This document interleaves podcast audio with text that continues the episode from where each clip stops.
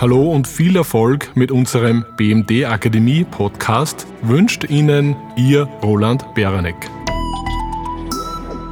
Guten Tag, mein Name ist Christoph Eisel. Herzlich willkommen zu meinem Podcast zum Thema Was sagen EBIT, EBT und EBITDA eigentlich aus? In der Presse und in den Medien hört und liest man immer wieder von diesen englischen Bezeichnungen. EBIT, Earnings Before Interest and Taxes, EBT, Earnings Before Taxes und EBITDA, Earnings Before Interest, Taxes, Depreciation und Amortization. Was aber sagen diese Kennzahlen jetzt wirklich aus?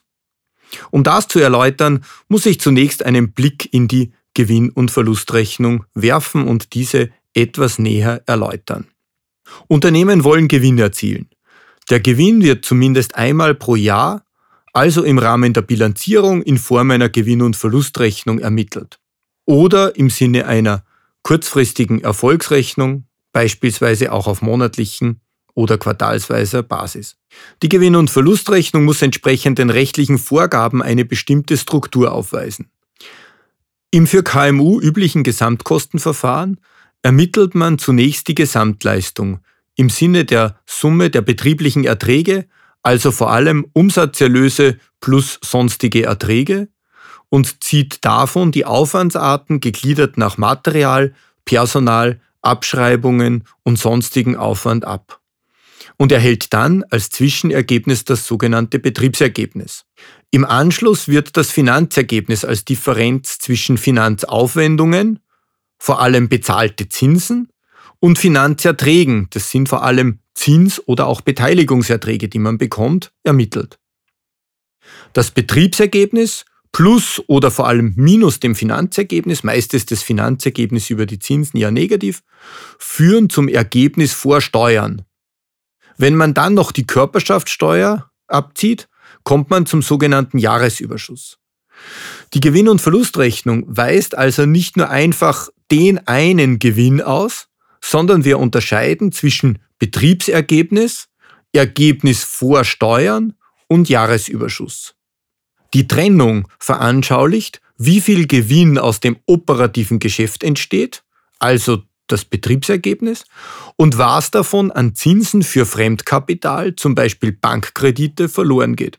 Umgekehrt könnte das Unternehmen natürlich auch eine einträgliche Beteiligung an einem anderen Unternehmen haben, das zu einem positiven Finanzergebnis führt und damit das Ergebnis vor Steuern sogar erhöht. Also kurz gefasst, mit der Gliederung bekommt man mehr Transparenz, wie der Nettogewinn entstanden ist und was wirklich auf die eigene betriebliche Tätigkeit zurückzuführen ist und was im Endeffekt der Finanzsituation, der Verschuldung äh, oder auch Beteiligungen geschuldet ist. Nun zu den englischen Begriffen.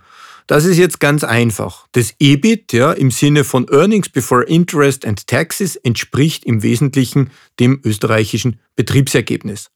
Das EBT, Earnings Before Taxes, ist vergleichbar mit dem Ergebnis vor Steuern und der im Englischen der Net Profit, das ist der Nettogewinn, das entspricht dem Jahresüberschuss.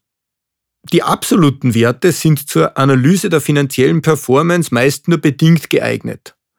Was sagt schon ein EBIT von 100.000 Euro aus? In der Praxis wird daher häufig eine EBIT-Marge ermittelt indem man das EBIT in Relation zur Gesamtleistung, manchmal anstelle der Gesamtleistung auch in Relation zum Umsatz setzt.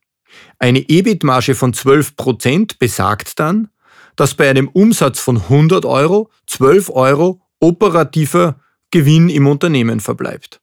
Die EBIT-Marge zeigt also, wie gut es dem Unternehmen gelingt, die erstellten Produkte bzw. Leistungen auch am Markt zu platzieren.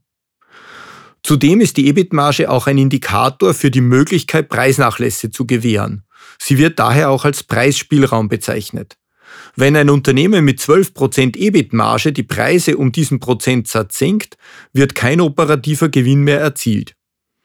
EBIT-Margen sind natürlich sehr von der Branche oder vom Geschäftsmodell abhängig. In der Produktion sind diese in der Regel größer als beispielsweise in einem Großhandelsunternehmen. Vor allem Internetunternehmen äh, wie Google oder auch Apple haben extrem hohe EBIT-Margen.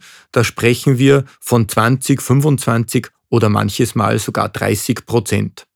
Analysen zeigen aber, dass es in jeder Branche Unternehmen mit besonders guter und welche mit besonders schlechter operativer Performance gibt.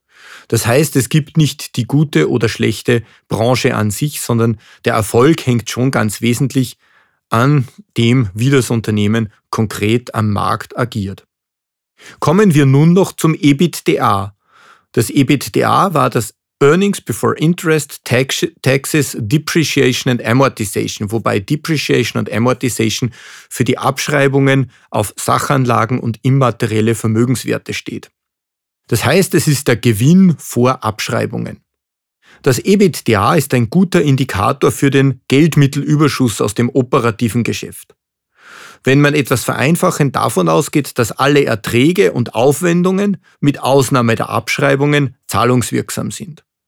Der Vorteil des EBITDA ist seine schnelle Berechnung und die international sehr häufige Verwendung.